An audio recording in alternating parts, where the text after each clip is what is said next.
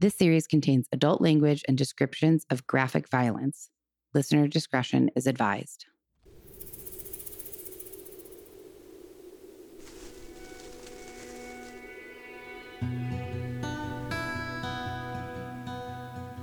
Hello.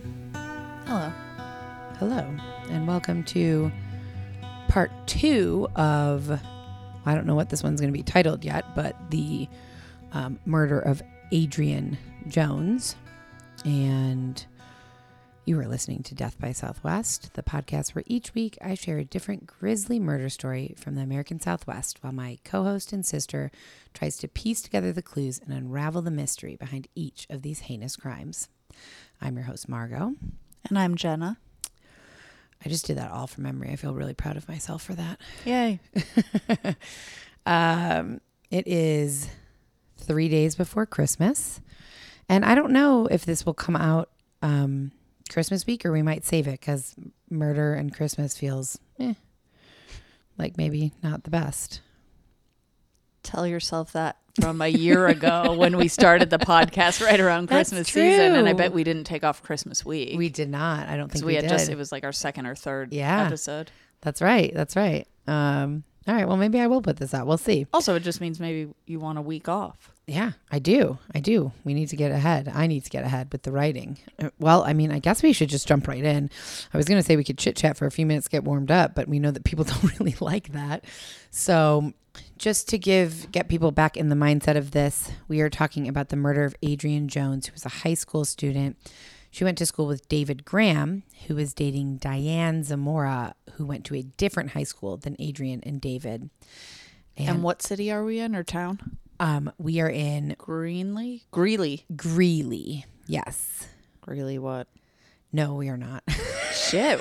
When was Greeley last one? Janelle. Yeah. Oh, We're in Mansfield, Texas. That's right. Mansfield, Texas. So basically where we left off is that Adrianne's body has been found and by a farmer, and police have really no suspects. There's not a lot of physical evidence, but they, speak to family and friends, and then they speak to a young man named Brian McMillan, who was a local teenager that was supposedly grappling with severe depression, and also multiple different people said that he was obsessed with Adrianne. Mm. And he went in for, we kind of talked about this last time, that he was brought in for questioning. He initially said he didn't know her. Then he admitted he did. And police kind of put together this picture in their mind of this isolated, depressed boy. He can't get the attention of this popular girl from school. And so he schemes to meet her late at night, and then things get out of control. And the night that Adrianne went missing, Brian was drinking heavily for the first time in 6 months, he told police. So he didn't remember where he was or what he was doing that night. So they let him go home, but they still were focused on him. Yeah, they didn't have enough to arrest and or charge him. Right. Yeah. But exactly where we ended last time is that on the early hours of December 15th, 1995, so about 2 weeks after Adrianne went missing and was killed, police officers armed with a search warrant arrived at Brian's residence. They arrested him for murder. They seized his pickup truck. This made headlines everywhere, obviously. And a lot of Brian's friends, he didn't have many friends, but the few friends he did have were quick to defend him. They kept telling the police, like, this couldn't be him. He's a mild-mannered, like, he's confused and depressed, but he would never resort to violence. Well, and when you said depressed, I mean, the obsessed with her part, sure, that's a thought or that's a red flag, yeah. But the depressed part, I was thinking, sheesh, it takes a lot of energy, I imagine, to murder someone. And in general, depressed people don't have motivation. Right. They're just, lethargic. And right. But when you said he was drinking, that could change things. Yes. Yeah. But his friends are saying pretty much what you're saying. Like, he was depressed. He was kind of sad. He wasn't going to violently murder somebody. And Brian's father insisted that on the night of the murder, Brian did go out, but he came back home and stayed home the rest of the night. So he spent Christmas Eve and New Year's Eve in jail. And a senior prosecutor in the district attorney's office arranged for him to undergo a polygraph test. Mm. And the prosecutor said not only did he pass the test, but he passed it exceptionally well. Hmm. Which I think we know, and maybe it varies state by state, but that polygraphs at this point, they can help and or hurt one's case. And also they can be kind of, or not kind of, admissible. Like they're not 100% reliable. Sure. Like you couldn't convict somebody based on a polygraph. Yeah. Alone. Like only, yep. That's all that you have is a polygraph. Like that, it's not, I believe, because I know that there are ways to pass a polygraph. Well, sure, because it tests your heart rate and your breathing rate and your whatever else rate. But yeah, I just believe that it can be a piece of something that adds to a case. It can either add to proving someone's innocent or add to proving someone's guilty. In this case, it added to proving that Brian was innocent, combined with his father saying that he was home that night and no physical evidence, they let Brian go. He had gone out, but then he came back home. According to his father. Right. So, but that was enough, like no physical evidence, and he passed exceptionally well. And an alibi. He was let go. And this sparked even more gossip. If you remember last episode, I was saying that, you know, gossip, the rumor mill was going strong.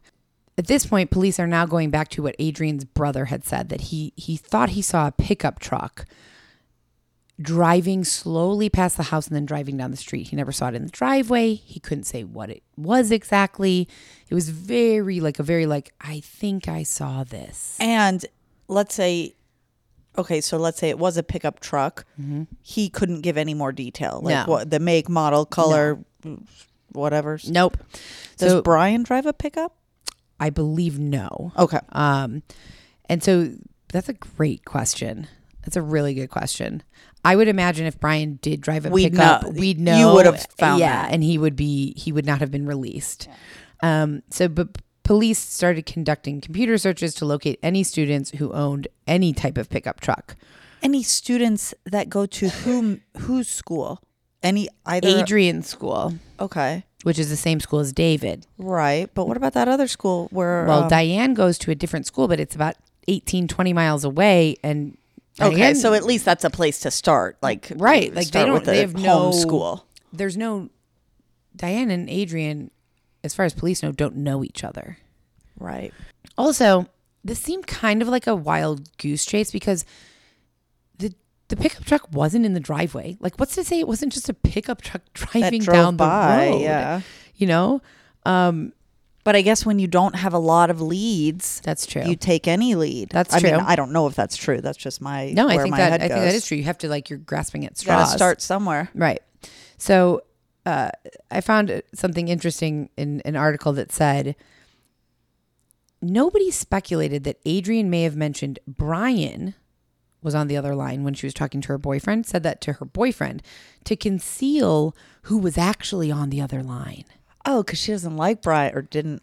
Well, Brian was, she didn't like Brian. Brian was stalking her. She felt weird about Brian. Yeah. And so maybe she just threw that name out there. To make sure that her boyfriend didn't, because remember, she slept with David. Right. Maybe it was David or another guy she had a crush on or another person. We don't know, but she told her mom it was David. Right. She told her boyfriend it was Brian. Oh, that makes me think it's David. But go on. So that was kind of a theory that maybe she said that to Tracy. She said it was Brian to Tracy to hide the fact that she was talking to David or someone else. But David's what she told her mom. And then it wasn't until months later where police are still like spinning in circles. Brian, Tracy, David, these are the people she talked to. Yeah. What about phone records? Wow. You're going to have to cut this. What year is this? 1995. I mean, I think there's some sort of phone record, right? A home phone. I don't know, but that would be, okay, coming from 2023 or 2000. Well, that would be exactly where you would start. Who was on call waiting. Yeah. Maybe they couldn't in 95. Yeah, I don't know. That's a great lookup list. I know. I don't have my notebook, and we don't do those lookup lists, really. I know, but I'd like to do them. Yeah, I'd like to know just for myself. Yeah. Anyways. Anywho. So it was months later when police are still kind of looking at Brian, at Tracy, at David. So there's three people she talked to that night. That Tina Dollar, which I love that name, the manager at Golden Fried Chicken where Adrianne worked, went to police and said, I do remember Adrianne once taking a picture out of her wallet and showing me that this boy that she was interested in liked. And Tina said, she pulled the picture out and showed me, and Adrianne said, his name is David. She pulled out the picture of a boy she liked. Adrianne, yeah. Yeah, okay. Yeah, and showed it to her manager when she was alive, obviously. Sure. Well, this could take a turn into a different kind of realm, but yes, I hear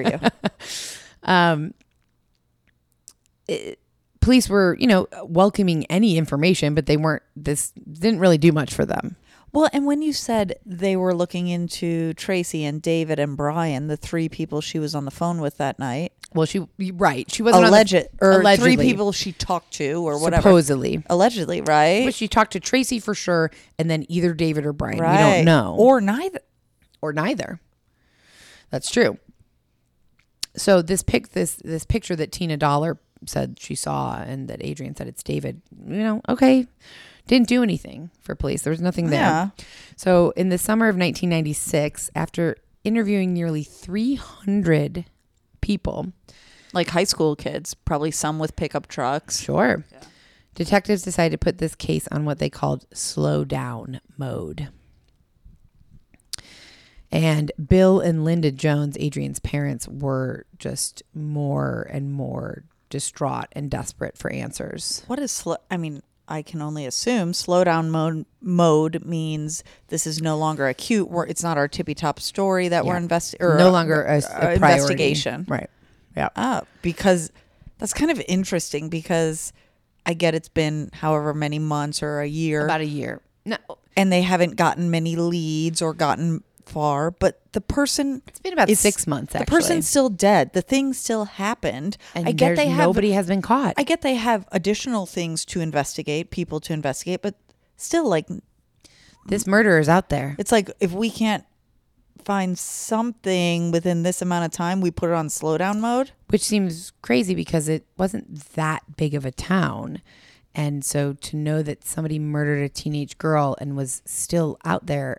Maybe not. Maybe they took off and went somewhere else. But yeah. And the summer of 1996. So she was murdered December 1995. So January. 6 months-ish. 6 months. It's not that much time. Also, did they look at in a smaller town or smaller city? I wonder if they looked at people who had registered guns. I'm sure they did. Bullets can go to a lot of guns, but just even gun registered. Yeah. Gun owners. Yeah. I'm sure they did. Yeah. I'm acting like I'm coming up with the innovative ideas. No, but those are really I'm certain. You know what's interesting? I probably won't cut this actually, but you know what's interesting is that it's good to hear those questions because sometimes now when I'm researching, I hear your questions in my head and I specifically look for things because I'm so focused on just getting the details of the story that are available that I'm not thinking well, why didn't they? Did they talk to everybody who owned a gun in town or that type of gun?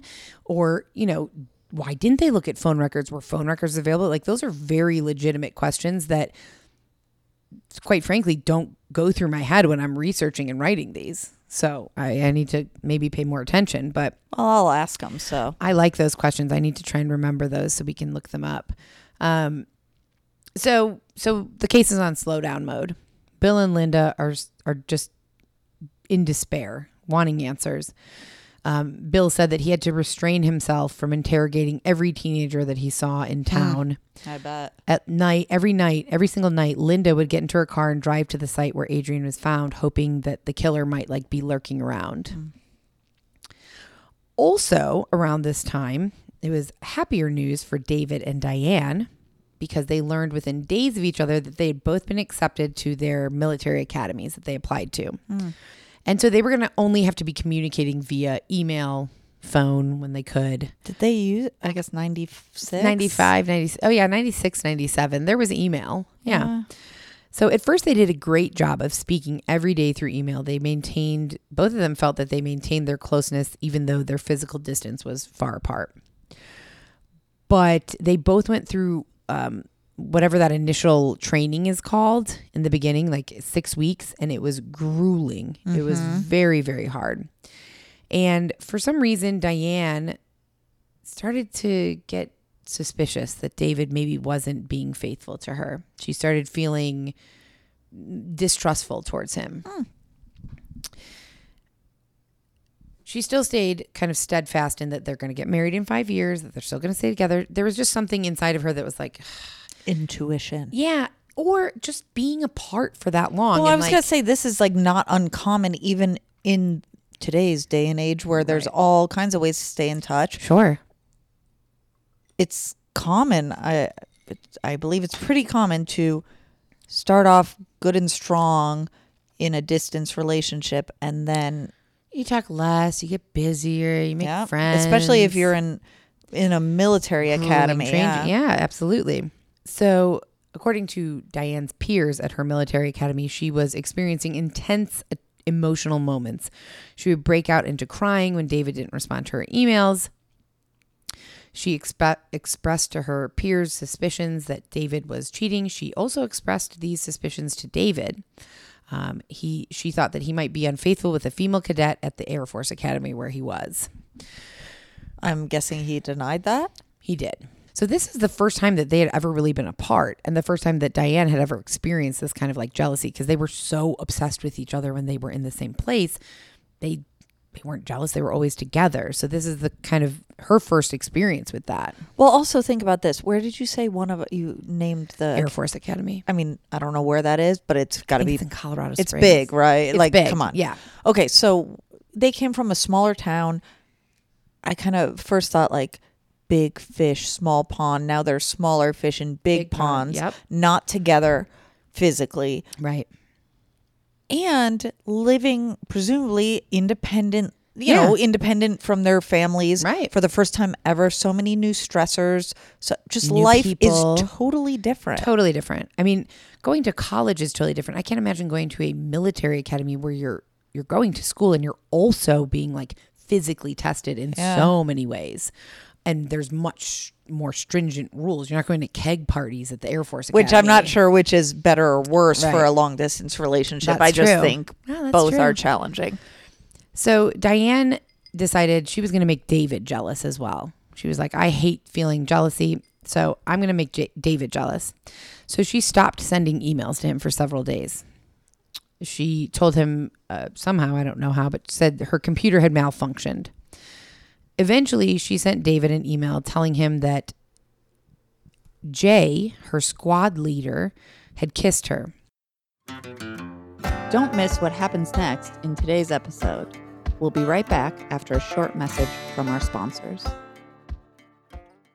Calling all lovers of mystery. Prepare to don your detective hat in June's Journey, a free hidden object mobile game that delves into the captivating journey of June Parker, a self-proclaimed detective on a quest to unravel the mystery surrounding her sister's untimely death. Take a trip in time to the glitzy 20s and play as June, deciphering clues and unveiling secret plots within thousands of beautifully illustrated scenes. The thrill is endless, with new chapters added weekly, allowing you to not only enjoy the detective adventure, but also to personalize and decorate your very own Orchid Island, where the story takes place. How sharp are your detective skills? Find out when you download June's Journey on your Android or iOS device, or play online via Facebook Games. Your detective journey awaits. And Jay was a very good-looking squad leader from suburban Chicago. Was that true to what you know? Or was this her putting it on to make him jelly? I don't know. Yeah, okay. Either which way. I do know. So, okay, so, but not right now. You don't. Right. I don't know. You don't know. I don't know, so you don't know right now. Mm-hmm. That's right. So upon learning about Diane's involvement with Jay, David tried to reach out to naval authorities to report Jay's alleged sexual harassment, because David is seeing it as like, this is her superior. That can't happen. There's a power dynamic, yeah. And Diane made it sound like Jay kissed her, like she wasn't into it. Right, because she didn't also want to be the one. So whether it's true or not, she's maybe didn't think that through, and she just kind of put it on this Jay. Person. She wants to blame him. She wants to be blameless. Right. Yeah, yeah. And David believed her, whether it's true or not. He believed her. He was upset. He tried to contact the naval authorities, and then he started sending aggressive emails to Jay, warning Jay, do not associate with Diane anymore, or you're going to be sorry. How did he get Jay's email? I know you don't know that, or it doesn't matter. It's ultimately gotta be a military directory, but probably. So Jay was a real person, yes, that she had probably talked about when they first got to their is her squad leader. It was her squad leader. Yeah. So she was definitely in constant contact with Jay. In a way, I hope this sounds weird, but I hope Jay and her did kiss consensually, I guess, because otherwise, if she just made that up, and then that sucks for Jay. Oh yeah, that could affect ruin his life, whole career outlook. Absolutely. Wow. So one of David's friends mentioned that David would regularly handwrite letters to Diane, pleading her not to cheat on him. Please don't betray me. He would include lines in his letters such as, quote, remember the ties that unite us. Hmm. Jay was actually interested in Diane. He was kind of captivated by her, but he respected that she had a boyfriend, even though he's getting these threatening emails from her boyfriend. And he's like, I'm not doing anything. Jay and Diane were friends, and he was her squad leader. All the things thus far that I know are true, besides the kiss. Yep. Okay. So at one point in that summer, he asked Diane if David had ever cheated on her. And her answer would change how Jay felt about Diane instantly. So she said yes. And Jay said, what did you do about it? And she said, I asked David to kill the other girl. Jay was sitting there. The girl that David cheated with. Yeah. Jay was sitting there stunned, like not sure whether to believe her or not. And Diane went on and said, I watched him kill the girl that he cheated with, Adrianne.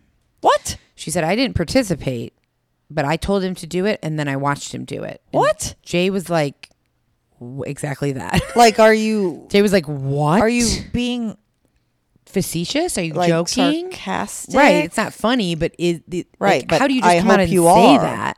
So Jay didn't know what to think. He was like, is this true? Is this not? Realistically, Jay should have told somebody, because there's a stringent honor code referred to as the Brigade of Midshipmen Honor Concept. It mandates that any midshipman, so this must be the Navy, must promptly report any fellow midshipman who engages in lying, cheating, or breaking the law. Jay decided not to disclose this information. Essentially, he's a mandatory reporter, and he did not report. Exactly. He said, I didn't want to believe it. I thought maybe she was just trying to get attention. Mm-hmm. So even though Jay kept his mouth shut, Diane did not. By late August, Diane had told the story again, this time with her two roommates, Mandy Gotch and Jennifer McCurney. So, like, is she pissed at her boyfriend? And, I mean, I'm just... Maybe. My thoughts are, like, is she really thinking he's cheating on her and is just angry? That would be a real shitty thing to do. Also, I'm still wondering if this is true that he did it. Right. Either way, I guess it's shitty. It's more shitty if he didn't do it. For her, yes, it's more shitty of her if he didn't do it. Right, that's what I mean. Yeah. If she said do it, whether she was being serious in the moment or not, and he did do it, and she watched, then I'd say whatever. Right. I mean, whatever. So, Adrianne told her roommates this during a late night conversation, and it came up kind of like this. they were talking about Diane and David's relationship, and one of the roommates were like, you guys seem so close, you seem so strong. I know you're worried, but like, it seems like you guys would do anything for each other. And Diane said, yes, we would. And the roommate said, even kill for one another. And she was kind of joking. And Diane paused and then said, well, we have killed for each other. And then told the story about how David killed Adrianne because she asked him to. Well, I'd change her statement a bit that David would kill for her. Yeah, that's true. That's okay. That's also, it doesn't matter. That's an important distinction. But so the roommates, again, like Jay, were like, what the fuck? This cannot be real. This 18-year-old girl, her boyfriend cheated on her, and she told him, no, this can't be true. But the next day, they were still feeling unsettled about this. So they went to the Navy chaplain. They went to the Navy chaplain and disclosed the conversation that they had with Diane the night before. Yeah, that's a lot to carry, especially if you know it's true, and also especially if you're uncertain and you're like, what is happening? Of course. Also, do I want to stay in a room with a girl who murdered someone? And also, I imagine to some extent they're mandatory reporters as well. It doesn't matter. They did the thing that makes sense. So the chaplain reached out to the Navy attorney at the academy and asked him to start making inquiries at police departments across. You should leave that in. And we just don't comment on it. Across. It's like LaCroix. Across the Dallas-Fort Worth region to ask if there were any unresolved cases involving the murder of a teenage girl. On August 29th, the Navy attorney contacted the Grand Prairie Police Department. Remember, that's the police department right next to Mansfield, where Adrianne's body was found.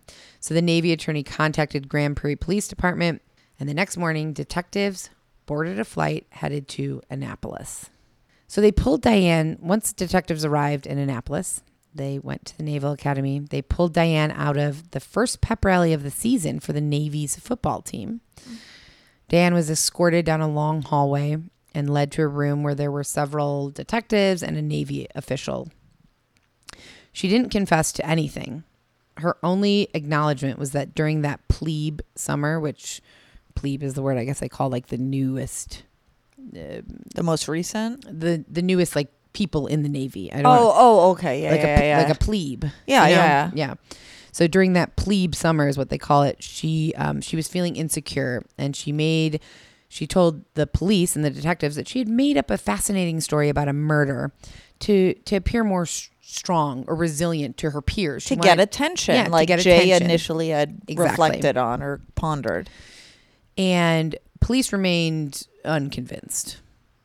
They didn't believe this story. Like, you're going to talk about that you murdered somebody so that you come across as strong. That you're... boyfriend. Right. But they had no evidence. Yeah. They had no evidence. They didn't believe her, but they had no evidence. So they had kind of limited options. So the Navy authorities told Diane that she was temporarily suspended. They sent her back home until this whole situation was resolved. They gave her an airplane ticket from Baltimore to Atlanta and then onward to Dallas. Oh, so she didn't get kicked out of school, but like... she was suspended. She had to leave. Yeah. And so she went from Baltimore to Atlanta, but when she got in Atlanta, she changed her ticket and boarded a flight to Colorado Springs to visit David at the Air Force Academy. Which still doesn't tell me anything except for she wanted to see her boyfriend. Right. Well, and nobody knows. Still, that's not a good thing to do when you've been suspended because of this. Right. Right. Like, go straight home. But nobody really knew. No one knows what they talked about, what they did. Like, she went there and then she did eventually go home. I wonder how long it took the police or whoever the people to know. That's a good question. That, because I imagine if they said, you're suspended and we are essentially, we want you home to safety, to protect the people here and whatever else. But do you think they would check up on that she actually made it home? I mean, I think they should if they think she's a possible suspect. You're right. They should. I don't know if they did. Yeah. And I can't imagine that she stayed in Colorado Springs for that long with David. He's at school. He's in his military academy. What is she doing? She's sleeping in his bunk. In this day and age, though, and maybe not because she wasn't yet convicted or indicted or anything, but like in this day and age, wouldn't there be like a flag? You know, like people can be flagged. Yeah, you can flag through the flights, the airport, the TSA. You would think, and they have like an escort waiting in at Dallas, Fort Worth. Okay, for her. But maybe not because it was just more like, let's get her out of here. Yeah, we don't have any evidence. We don't know if this is true. Right. So. After Diane had left Colorado Springs, but not too long after detectives had questioned her in Annapolis, they showed up in Colorado Springs. And they talk to David. Right, presumably not, or I'm guessing not necessarily because they knew she went there. They were talking to the next person. Right. Yeah. So David was, to the detectives, he was in disbelief. He couldn't believe this like ridiculous story that Diane had made up. However, the investigators told David that they located his friend in Burleson. His friend, who David and Diane walked up to his bedroom window that night, tapped on the window and asked to be let inside covered in bloody clothes. Mm. And so they found that friend. They talked to that friend. Is that true or did they just say that? That's true. Okay. They did. And there were Air Force officers in the room during this questioning of David, and they continued to implore him to tell the truth, that it was your responsibility. If you ever want to be a member of the Air Force, you have to tell the truth. And if you tell the truth and the truth is you murdered someone, good luck being in the Air Force, buddy. Right. They did not say that. Yeah, of course. I mean, of course. I'm just speaking. They weren't like, tell the truth and then you're kicked out and see you in jail. Also, if David had a brain, I'm sorry, but if David, you know, come on. Right. You can't do well, he can't possibly think he's going to... you can't admit to murdering, if he did, murdering someone. And then still be an Air Force officer. I mean, you're going to prison either way. And eventually David did relent. Oh, he didn't say anything. Oh. But he sat down in front of a word processor and composed a confession spanning 4.5 pages. Part of this was later published in the Dallas Morning newspaper. Hmm. One forensic psychologist read it in the Dallas Morning News and said his confession is similar to a Danielle Steel novel. Oh, which is, I don't know if that's actually funny, but it's interesting. Well, to me, it's Danielle Steel. The first thing that hits my mind is like a romance novel. Yeah. It's kind of, maybe it was in a way like romanticized because there's love and quote unquote love, lust, killing for love. Exactly. Yeah. So David wrote in his confession letter that a month after he slept with Adrianne on that one night after the cross-country meet, he was tormented by guilt and shame. He said his, quote, perfect and pure relationship with Diane had been defiled by the one girl who had stolen from us our purity. Oh, wow. You're really putting it on the person that allegedly you murdered at this point. Wow. What about you? You just like... You get off scot-free? Like, come on. Ugh. He felt so guilty that he eventually told Diane. And and this is a quote from David, for at least an hour, she screamed sobs that I wouldn't have thought were possible to come from a human. It wasn't just jealousy. For Diane, she had been betrayed, deceived, and forgotten. He said that Diane then gave him an ultimatum. Kill Adrianne or we're done. Wow, he's really into blaming the women in his life. That's a really good observation. He sure is. He blamed Adrianne and now he's blaming Diane. Yeah, you're right. And I'm not saying Diane had no part in the urging or unsing him towards it. Sure. And also... And I get they're teenagers and all that, but still... They're 19 now. It doesn't freaking matter. Take some, maybe he does, so I'll shut up. Well, he said, quote, I didn't have any harsh feelings for Adrianne, but no one could stand between me and Diane. So in his confession, he said that on the night of December 3rd, and I pause because some things say December 4th, which just blows my mind that actual newspapers and news reports, some of them say one date and some of them say the other. They probably do research as you do, and I get it was more timely at the time, right? But also, you know, it's like a I mean, it's not, but like in some ways a game of telephone of like. Yeah, that's true. You get it from this beginning to this. The first week of December. Right. That's true. Yeah. So the doesn't really matter to our listeners. No, it doesn't. No. So the first week of December, I like that. That's what I should probably start doing. Yeah. David said that he contacted Adrianne and expressed a desire to meet up with her. So he took, he got in Diane's parents' car, a Mazda Protege, and went to go pick Adrianne up. He said that night, "Let me come pick you up. I want to talk." Diane was in the car in the hatchback, hiding behind the back seat. He went and picked up Adrianne from her house, and they traveled to an isolated country road where Adrianne kind of reclined the passenger seat a little bit because she thought we're gonna fool around again. Yeah. And this is all awful and sad, but she obviously had a thing. She liked to David. Some extent for David, and she probably like dolled up. And she thought that this is what was gonna happen, and David kind of leaned over to embrace her, and right as he did that, Diane popped up from the back of the car and hit Adrianne in the head with a dumbbell. Adrianne, however, did not die. And this is a direct quote from David's confession letter. "I realized too late that all those quick, painless snaps seen in movies were just your usual Hollywood stunts. Adrianne somehow crawled through the window after she was hit, and to our horror, started to run off. I was panicking and just grabbed the Makarov 9mm to follow her. To our relief, at the time, she was too injured from the wounds to her head to go very far. She ran into a nearby field and collapsed. And in that short instant, I knew I couldn't leave the key witness to our crime alive. I just pointed and shot. I fired again, and then I ran to the car, and Diane and I drove off. The first things out of our mouths were, 'I love you.' And then I realized that Diane's thirst for revenge had faltered because she said, 'We shouldn't have done that, David.'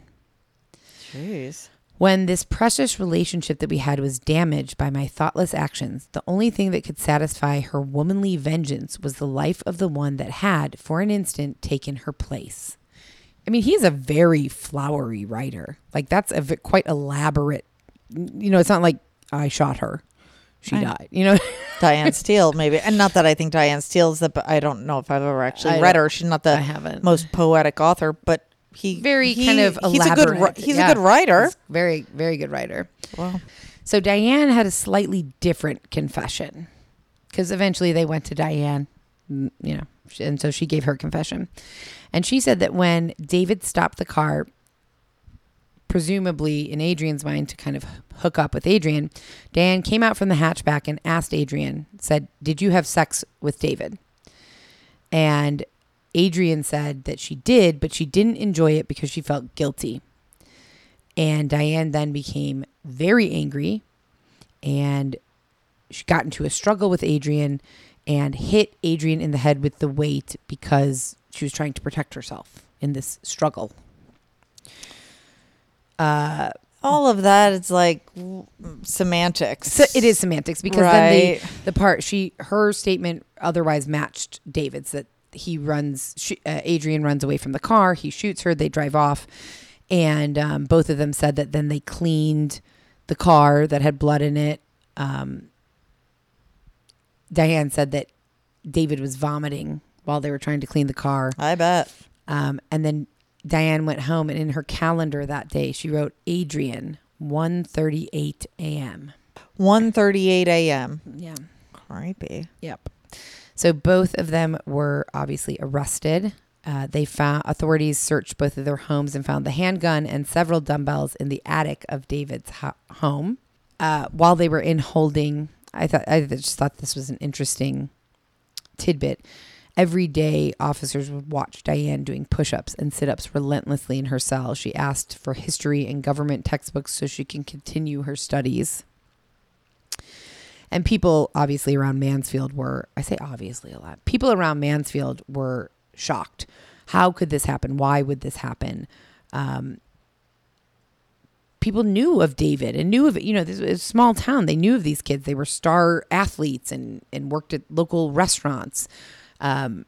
after the fact, a lot of teenagers, a lot of their friends and classmates came forward and said, like, I did think something was off about David. I did think maybe something was going on, but they didn't want to be accused of, like, narking on their friend, which is such a, I haven't heard that word in so long, but it reminds me of high school. Like, don't be a narc. Also, maybe they didn't want to be perceived as, I kind of knew something was going on, but I kept quiet. Right. Right. Like, they don't want to narc and they don't want to be affiliated, as in I kept quiet. Right.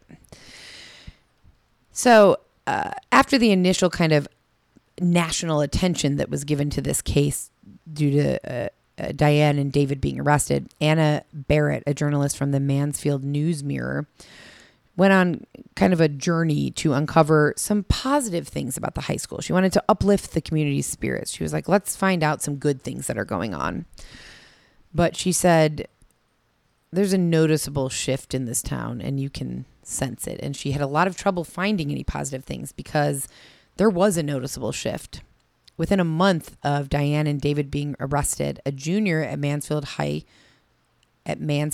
was shot in the face with a shotgun. A girl who had been on the cross-country team with them hung herself.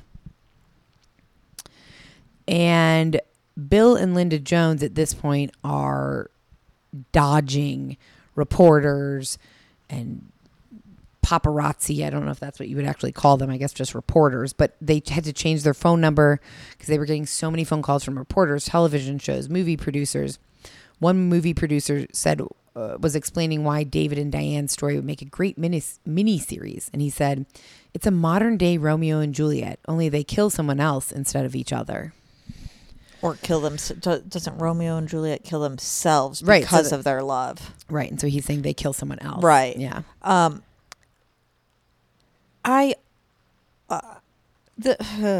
The person that got shot in the face and the high school girl that hung herself. Who knows if that had anything to do with this? Right. Like, I wasn't assuming it did. Right. Perhaps my mind went to, yeah, okay, it would have happened either which way. Yeah, that's true. I think so, probably. And like how, I don't know, but how often does that happen at blank high school across the country? But of course, this high school, you know, we're going looking for evidence that there's good here, but right. And then they found bad. You know, it's a confirmation bias. That's interesting. That is not that she was looking for bad, but right. Kind of the in a roundabout way. And that's interesting because I'm trying to think. I went to high school with a lot of people. I had a very big high school, and in the 4 years that I was there, did anybody kill themselves or get killed? I don't. Also, you went to a very big high school. Very big, yeah. I mean, I guess you would have probably heard known about it. Probably known. There would have been something. But maybe you want to cut this, perhaps. But you went to a very rich white high school. I did. And I'm not saying that. That's fine. That's true. You know, like, I'm not saying many white rich people commit suicide and it's just as tragic, but maybe not as prevalent. Yes, that's probably true. I don't know. I don't know either. I would assume that. I know that most school shooters are white. Well, yeah, but that's a different thing. That's true. Anyways. All right, we're getting off. So Diane's 2-week trial began February 1998. So she was in custody for 2 years prior to her trial. It was in Fort Worth. And Linda Jones, Adrianne's mother... This is interesting. Actually asked that the death penalty be removed as a sentencing option from both Diane and David's trial. They were going to have separate trials. Why is that interesting? Because they killed her daughter and she... Oh, I'm sorry. Yeah, I was thinking. Okay, yeah. Adrian's mom asked that death penalty be removed. Maybe she didn't want any other parent to go through what she was going through. Which is amazing, I think. It is. I mean, and or maybe she wanted them to rot and suffer in prison. That's what I would want. So that's true. So either which way is not lovely, but like understandable. Yeah. During the trial, Diane admitted to being at the scene of the crime, but said she had no participation in killing Adrianne. The Naval Academy midshipmen and her roommates both stated that when she told Jay and her roommates about it, she showed no remorse. She did not feel bad. Nothing. After more than 6 hours of deliberations over 2 days, the jury found Diane guilty of capital murder in the death of Adrianne Jones. And under Texas law, murder is the intentional killing of another human being. Capital murder includes murder with an underlying felony of kidnapping, robbery, aggravated sexual assault, arson, or obstruction. So I guess kidnapping is kind of what I assume what it was. And maybe, I mean, I'd have to look up the definition, but kidnapping could be, hey, I'm saying we're going to gather for one reason, and then but I have a whole different reason. Right. Yeah. So she was, and I'm taking you in my personal vehicle to an isolated place. It was Diane's mom's car. Yeah. Yeah. So Diane was transferred from a jail in Fort Worth to the Texas Department of Criminal Justice. She was held in a state prison in Gatesville, Texas. And at one point she actually had to be held in protective custody. I guess she was having a lot of trouble with the other prisoners. Meaning perhaps she went into solitary confinement? Yeah, they had to. Yes, she did protective custody. She had to be placed not in Gen Pop, like not in the general population. Maybe because her story was so publicized perhaps, or whatever. Perhaps. Yeah, I think a lot of, not that she was a celebrity, yes, but yeah, they get similar hassled. Idea. Several years later, Diane got to know Stephen Mora, a fellow Texas inmate, through the mail. He had he was accused of or convicted of committing auto theft and burglary, and was in prison for threatening someone related to one of his cases. Same prison as her? Well, they never met in person, but he was in Texas. I don't know where. Okay. So they never met in person, but they corresponded and communicated via mail. Although I don't know how you meet. Like, how do you meet somebody like that? You're both in prison. Perhaps because I think in many prisons, yeah, you can still watch the news. Yeah, that's true. And I don't know. Yeah, I'd be interested to know that. There's also things like, well, how do they get cigarettes in there, and how do they make liquor? You know, I'm sure there's ways. You don't want to miss what happens next in today's murder story, so don't go anywhere. We'll be right back after a short message from our sponsors.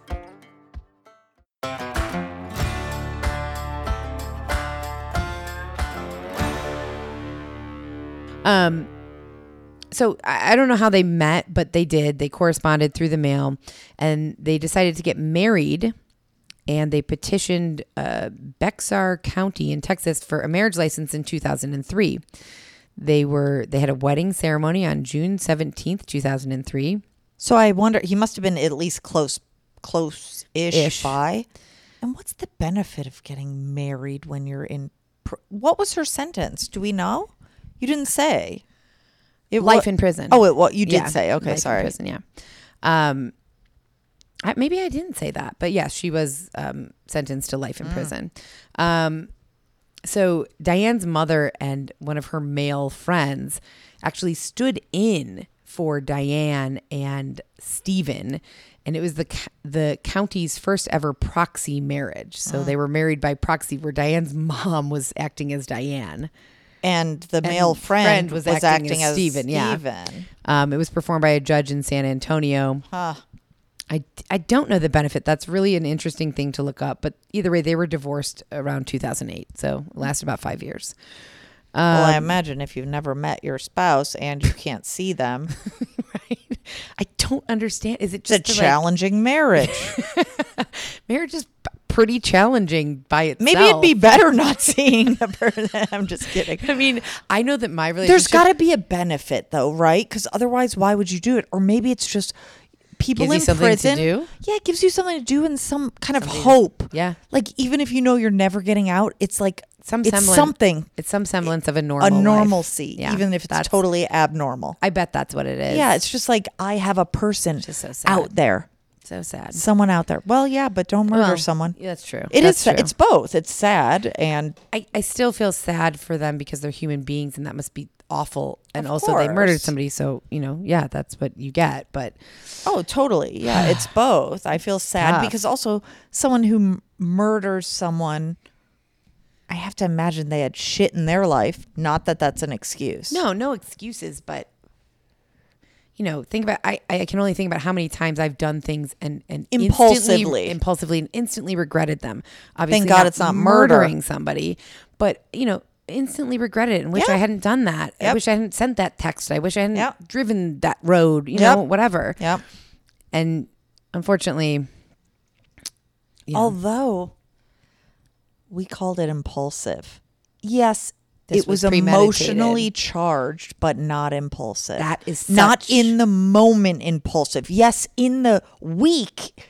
Yep. In the week or month. A good distinction. Emotionally charged and perhaps emotionally quote unquote impulsive, but not spur of the moment impulsive. You're right. It was like if I throw a brick at your head right now because I'm mad at you, that's impulsive. Right. No, in the moment. This was premeditated. Yeah. That's a really important distinction to make. I agree. Yeah. And that also carries generally a much heavier sentence. So Diane stuck to that.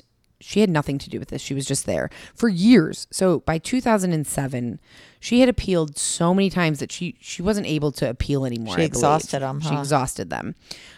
But she did. Her lawyer allowed her to take a polygraph test that was administered by Dateline.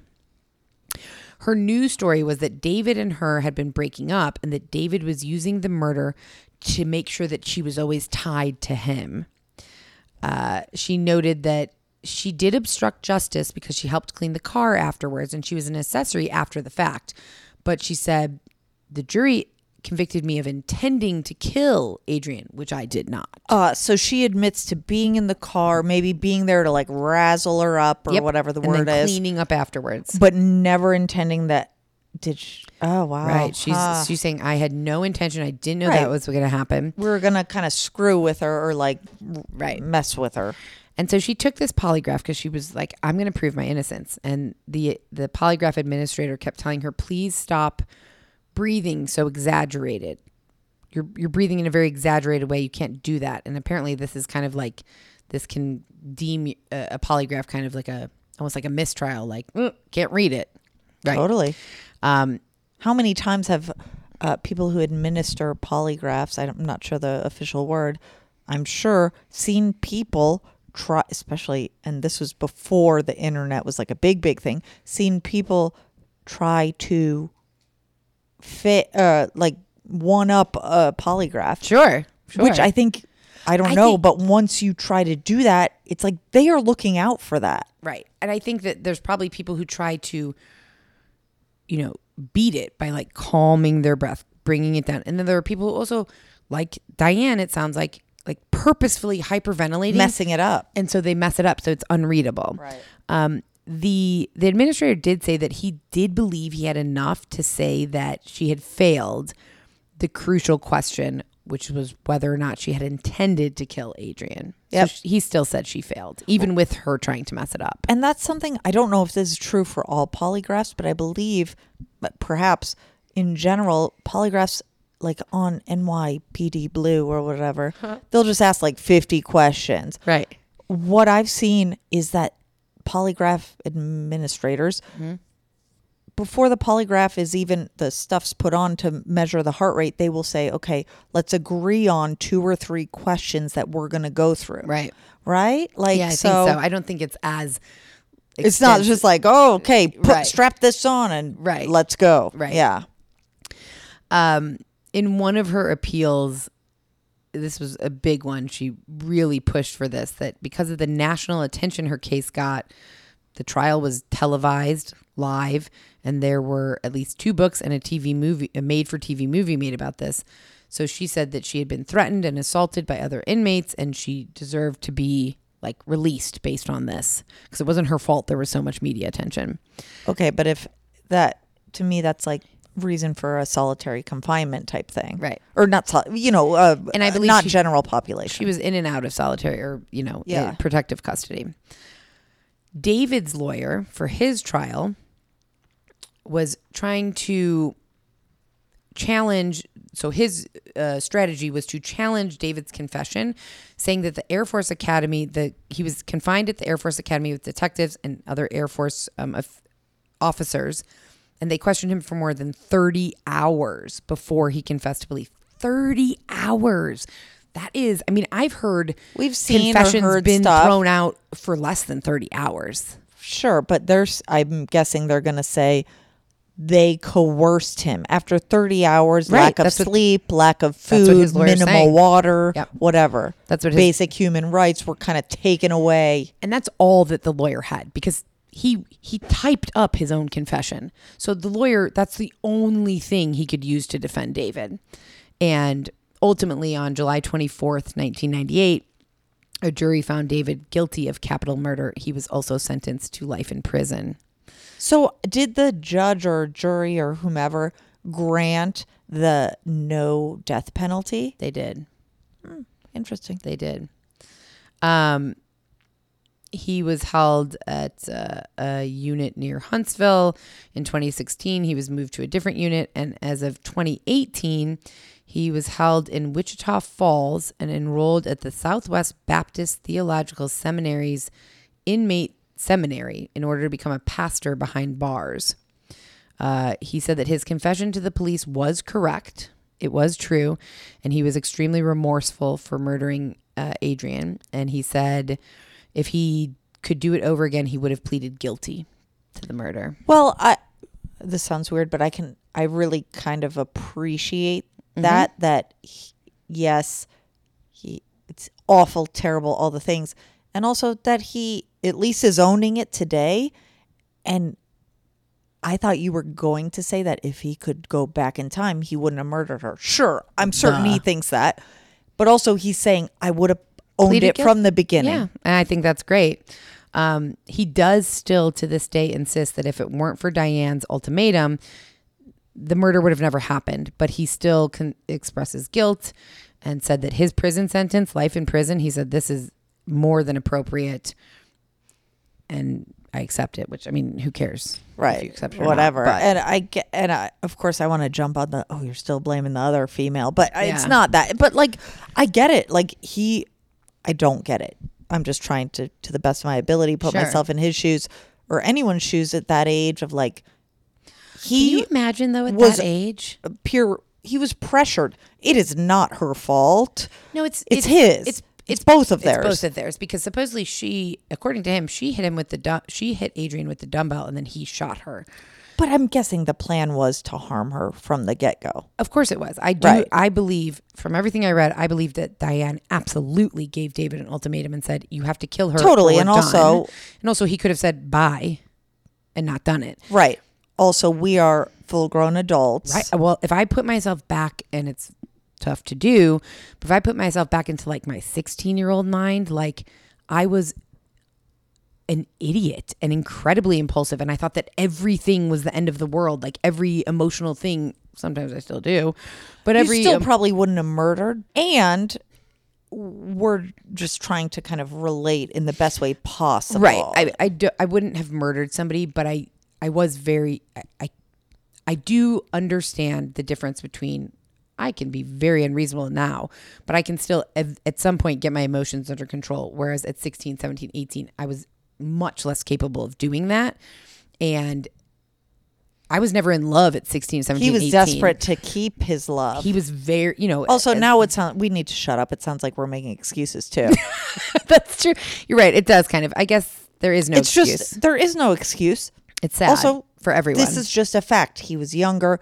He wasn't fully formed in his brain. Right. He had peer pressure. Also, we've all had peer pressure and we didn't murder. So that's right. Neither here nor there. Thank you for owning it. Goodbye. Right. Yes, they are both still alive and still in prison. And that's it. That's our story. You know what? I read it. I was just in my head trying to think of a better way to end it because I did read a review that said the stories just end abruptly. Well, that's how they end. I was like, but that's kind of how it goes. Like, what do you want me to do? Keep talking about what? Should we like do a little story breakdown now? Well, maybe they'll like that little banter we went on where we started it sounding like we justified it for him. We are not, to be clear, defending the murderers in any way. No. It is absolutely awful, but it is sad to me to think about people who do things in their teenage years that they pay for the rest of their lives because we are not currently our teenage selves. Right. Also, I don't know. I'm going to go too far. We're gonna sounding sympathetic to her. Yeah. So we'll leave it at that. And I'm assuming the person who said that the episodes end too abruptly is not listening. But if they are, sorry, that's how it ends. It's a sad they're in story. Prison. Yeah, they're in prison. As they should be. And that's it. Our thoughts will be with Adrianne's family and all the families, I'd say, because the families all lost kids. All lost children. Yeah. Kids. Yeah. Parts of their family. In different ways. That's true. I don't mean to laugh, but you know what I mean. Yes. Like some can still visit, perhaps. All right. Well, we will say goodbye, I think, at this point. And if you're listening to this the day after Christmas, then hopefully you had a lovely holiday if you celebrate. Well, you're not sure you're putting it out, so this is coming out after Christmas, period. Yes, it is, whether it be the day after or the week after. Or the day after the first day of the new 2024. That's right. So either way. Happy New Year and happy holiday. Thank you very much. And go follow, leave us a review. It really does help our podcast when you leave reviews and rate and review us, even the bad ones. And find our Patreon, follow us on socials. Happy New Year, happy holidays, goodbye. Oh, good night and good luck. Oh, yeah, geez. Good night and good luck, you guys. Bye, guys. Bye-bye. Death by Southwest is hosted by Jenna Schneider and Margot Carmichael. Executive produced by Margot Carmichael. Produced by Jenna Schneider. Audio editing and sound design by Margot Carmichael. Music by Soundstripe. And a special thanks to Edward R. Murrow for letting us borrow his famous sign-off phrase, good night and good luck.